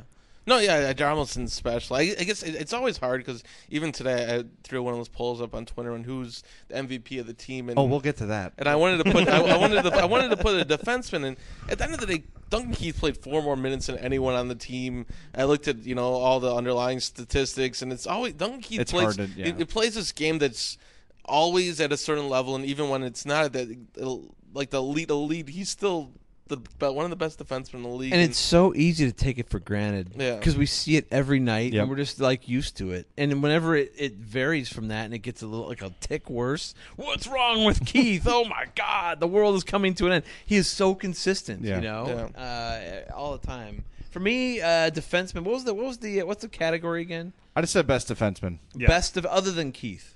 Sure. Yeah. Okay, because the one that like actually impressed me maybe the most from like last year to this year was actually TVR, and I might set the world on fire on this one. Like people will be like, you know, no, I can't- you gotta be. I still hear all these complaints about you know TVR, but I I gotta say like you know from last year to this year. Just mo- simply moving him from the left point to the right point and making him more comfortable, and also moving him from the second pairing to the third pairing as a young guy, where he could, he's he's in a spot now where he should have been last Yeah. year, and I think that he has actually come a long way. Um, you know, this year, and I, I mean, he's starting to find areas where he can kind of, where he, he feels comfortable pinching up a little bit and adding a little bit of offense. He's buzzing the net, you know, occasionally as a defenseman, not getting trapped down there. I think that he's come a long way. As far as best defenseman, I'm going to agree with you on on Hjalmarsson for that for sure. Other than Keith. I, I would have to agree on Hjalmarsson. Just his ability to play at either point, I think, has been really valuable to the Blackhawks and has allowed them to do a lot of different things with their defensive pairings. So I'd probably go with him. But then you were talking about Duncan Keith's, or Scott was, sorry, talking about Duncan Keith's consistency. You know, he was the only guy that scored had a point against Nashville in all five games they played this season. I found that out yesterday and just blew my mind that it was him and only hmm. him that did it. I was like, wow. Like you don't realize how much Duncan Keith contributes on offense until you start looking at the numbers and you're like, holy crap, he activates a lot and gets a lot of their offense going. It's staggering to me that Duncan Keith. I know he's won a couple Norris trophies and he should be in that conversation every freaking year because he's so consistent. But I love me some Nick Hjalmarsson. I'm like you, Jay. I got I got a thing for him. He's fantastic, and I think he is kind of underrated, at least nationally. I want to comment on what you said about TVR too, and I, I think that you and I sometimes unfairly get. I really hammered him last year too, Well- like in the playoffs, because he just didn't. I didn't think he had a very good I th- playoff series. And you I'll speak for myself, and, and James obviously speak. You guys all speak for yourselves, but for me, it was always a uh, he was getting unwarranted trust. It wasn't so much that I thought Yes. he sucked, but it was why is he up here? Why is he getting the minutes he's getting? What has he shown? And it was sort of a um, I felt like an undeserved love from Q. Q sees things That we that I'll never see. Yep. Obviously, and I'm not saying Quenneville's an idiot or anything, but I was having trouble understanding the level of trust Van Riemsdyk was getting. So I think that I get sort of put in a place of like a TVR hater. Not at all. And I think you're what you I said the is same totally right. exact way. I, on Twitter, everyone was like, "Oh, you're just hating on this guy," and and I got to a point in the playoffs. I kept asking Q about TVR, and he was kind of getting a little def- like a re- really defensive. Like he, he was our best player in the play. I'm like. He was really, okay. but uh, yeah, but I'm. Uh, I, it's a great way to put it, Jay. Is like it, it's like just like why, how did he earn that much, that big of a role, that much trust or whatever? just I, I I didn't see it, but like this year, I think I've started to see a little more what Q is, was talking about, just because I think he's more comfortable on the right point. You know, All right, well, let's wrap it up with Scott's question. You had it on Twitter today. Uh, who's the Blackhawks MVP? Who were your candidates? I put Kane, Keith, Crawford, and Panarin. Okay. I'm going to say that with some of his struggles in the second half and the fact that he missed time with the appendectomy, I'm kind of removing Corey Crawford. He would have been my pick, I think, if it hadn't been for the appendectomy, just how well he played. I have to go with Patrick Kane. He, especially the second half of the season, dude has been out of this world, playing like he did last year, makes the entire offense go, can do anything with anybody. Doesn't matter who his line mates are, the dude is scoring. Drives your offense, and you got to do that in this league. I'm going with Patrick Kane. I got it. Well, I'm gonna go Kane as well, just because like from the old school standard. I mean, he like lit the world on fire offensively again, like you said, especially in the second half of the season. So how can you not go with him? That said, you could make a really off the wall argument that would make people just smack their heads and say that Jonathan Toews may be your MVP because when you look at when he's like like they I guess they were winning. They won a lot when Yeah. he was struggling. So I guess you could get the, the counter argument is that like they started even- rolling when he got hot, though. but they started rolling. Yeah. Like when he started rolling, they started rolling. You know, and, it, and then it, it gets hand in hand. And you say it's you know uh, a lot of that is Schmaltz. And I agree. Well, I didn't say it was a lot of it. was- I just Well, think no, it- I it- agree it- with you. Like he, like he was, there was something missing from that top line, and Schmaltz did end up, you know, kind of becoming that left wing that they they'd run like through like 15 guys in a year and a half trying Yeah. to find replace Brandon Saad. Finally, they found a guy who did it. But I mean. It, it's hard to overlook the fact that like when they had that ridiculously hot streak that basically won them the Western Conference, uh, Toews got hot at that point, and he was scoring like every night, and he Yeah. was setting up stuff. So you know, from an off the wall aspect, you could look at that and say he's still in that discussion as as MVP. But you got to go with Patrick Kane. I guess I go the other way almost too, or You want to trade Toews? no, that wasn't. Gonna be, I, I, I, I don't. I don't think the Blackhawks He's make the tall. playoffs or the team they yes, they've become tall. without what Corey Crawford did early in the season.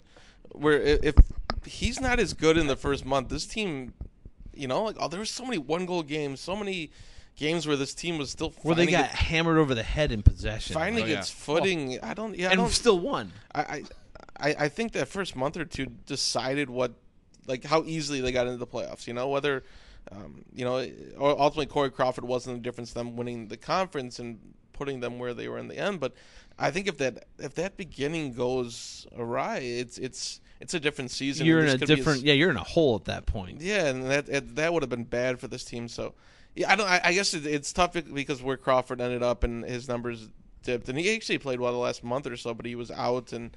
Um, couple real bad games in there. yeah, too. yeah. I, I, but I, I guess I, I see the Crawford Kane argument more than anyone else, just because I think Crawford was as key to what this, this team did early, and Kane was key to what this team did in the second half. And but I, I guess when you you can't ignore what Kane does in overall season, and he's second in points again, and certainly pushed McDavid there at the end, and all the overall numbers. So I, I think that leads to it. But I think I, I think if you're dividing the season or putting an importance on what happened, I think I think what Crawford did early in the season was vital to this this team even making the playoffs and you know just being in the position they ended up into. And The only thing that that might work against Corey, and it's nothing that he could change at all, It was when he did get hurt.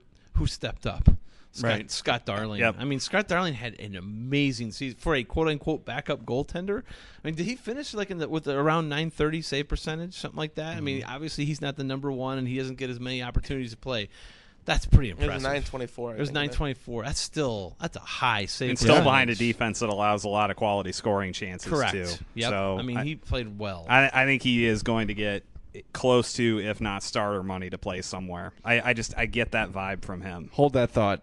Uh oh. I'm going to go uh, with Corey Crawford as my MVP, actually, just because of Scott what you said. Scott talked Uh, you into it. The first part of the salesman. season, and I know I you get a guys. high five? Yeah, absolutely. Nice. You guys don't get to hear the broadcast as often as we do. Eddie O said 12, 13 goalie wins. That's a high. That's a number. That's a high huge number. number. Take I those mean, wins away from what they got. Exactly. Where are they? That's 26 points. Right. I mean, so uh, with that, the way he played the first half of the year was superhuman. And yeah, he came down to earth and was a very good starting goalie. Right. down the stretch.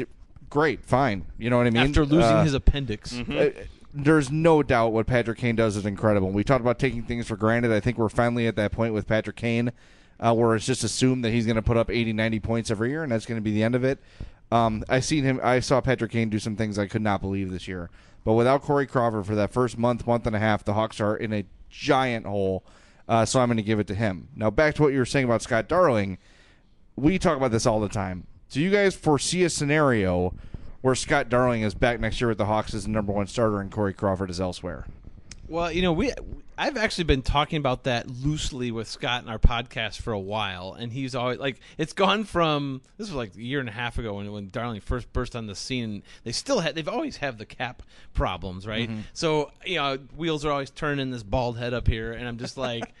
okay, like could- we see a scenario where he signs for like two million dollars or, or something, or, or they keep him at what was he making five hundred thousand or something, and then they trade Crawford, then you free up like five point five million. I mean, that seemed a little far fetched like a year and a half ago. I think it's getting to be more realistic potentially now, and I think you've even mentioned it. Yeah, he's rolling his eyes now. I, I guess it's the it, it's if You've mentioned Crawford, it a couple times though. Like yeah, even- no, I, I I think it, it's stupid not to think of, right? Like, it's some world. I mean, he's the local guy. He's played really well. He's cheaper. A lot of the factors. It's just he hasn't dep- won two cups. Depending on what the Blackhawks do this playoffs, if you ride Crawford again, how do you? Uh, and especially the organization is very loyal to its its elite core players, right? I mean, Yeah. it it, it hasn't. I, and yeah, I think Corey Crawford's legendary if he leads them to another cup, and um, and at the end of the day, the six million, it's a lot to the Blackhawks, but in the goalie spectrum, it's.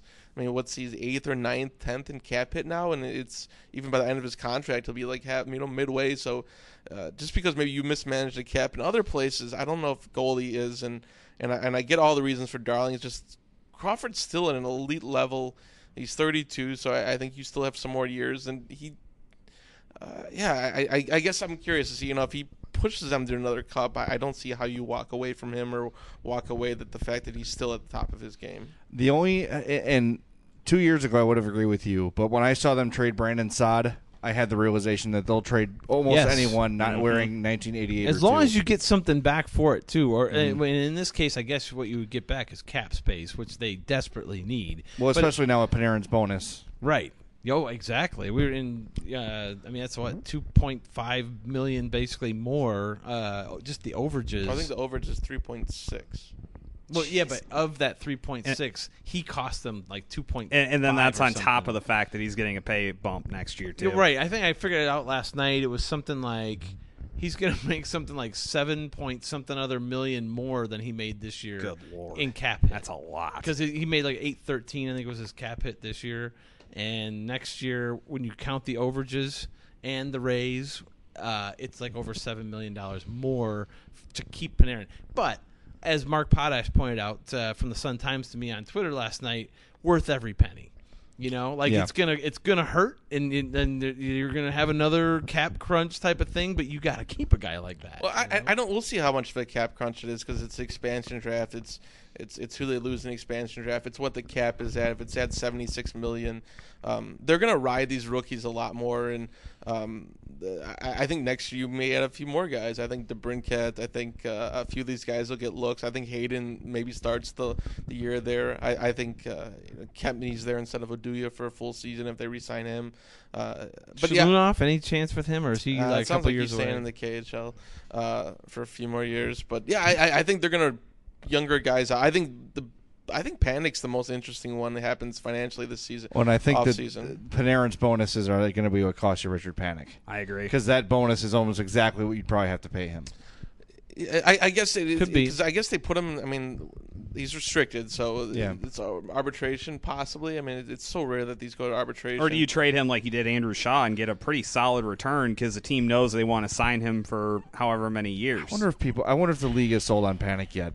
I think there's a risk still. I, I think for the an Blackhawks it makes sense. For everyone else, yeah, I don't, yeah, I'm curious because I, I don't, I, I think he still, because I, I, I think he still gets a small deal to get him to un, what's a year or two he has was left. Yur- was Jurco Panik protection?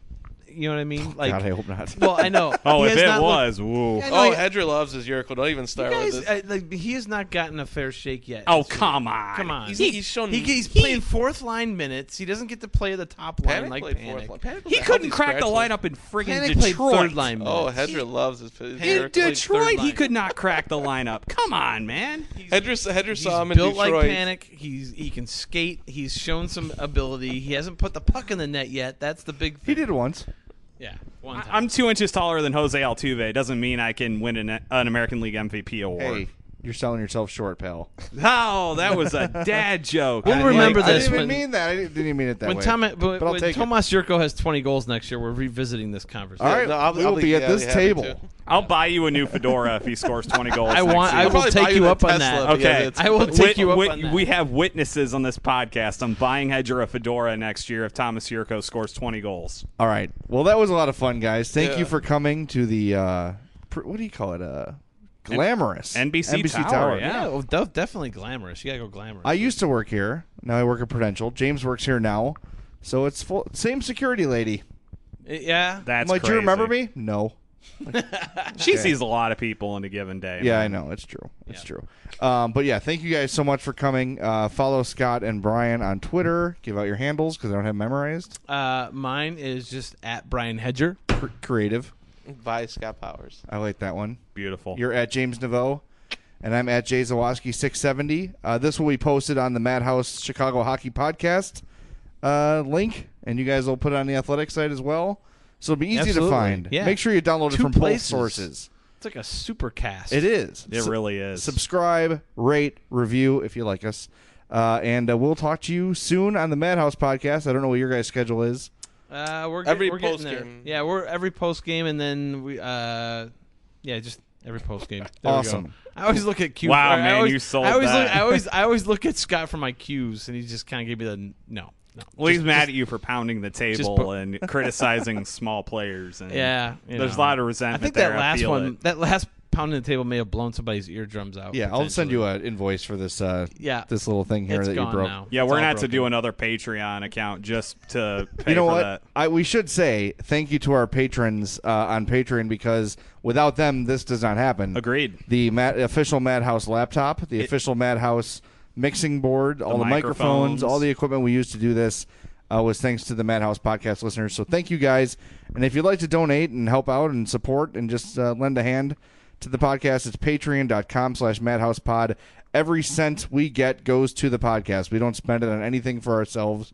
So it's equipment, uh, things to make it more easy for James and I to get podcasts to you, our listeners. So we do appreciate it.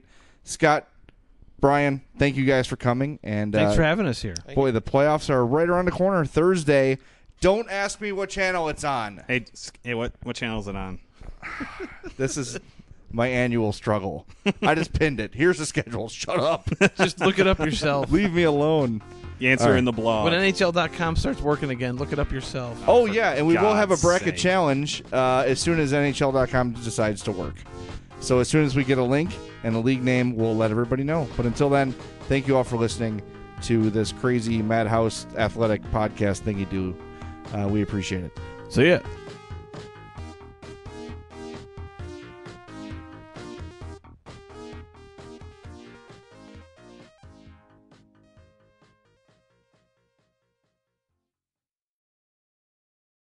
Fifteen minutes could save you 15% or more. Is that Shakespeare? Nope, it's Geico. Ah, yeah, yeah, yeah, that's Shakespeare from one of his unpublished works. Oh, it be not for awakening. Nay, giveth thou the berries. For fifteen minutes could save you fifteen percent or more. Nope, it's from Geico because they help save people money. Well, I hate to break it to you, but Geico got it from Shakespeare. Geico. 15 minutes could save you 15% or more. 15 minutes could save you 15% or more. Is that Shakespeare? Nope, it's Geico. Ah, yeah, yeah, yeah, that's Shakespeare from one of his unpublished works. Oh, it be not for awakening. Nay, giveth thou the berries. For fifteen minutes could save you fifteen percent or more. Nope, it's from Geico because they help save people money. Well, I hate to break it to you, but Geico got it from Shakespeare. Geico. 15 minutes could save you 15% or more. Hey guys, it's Mike. As you know, I adopted my pup Rocky from a local rescue. Now, when people asked me what kind of dog Rocky was, I was always stumped. I used an Embark Dog DNA test to decode my most puzzling questions about Rocky. You can also learn about your dog's inner secrets with Embark, the highest rated dog DNA test. Unlock over 350 breeds and screen for over 200 genetic health risks. Save $50 on a breed and health kit with promo code KIT at embarkvet.com. Again, that's promo code KIT.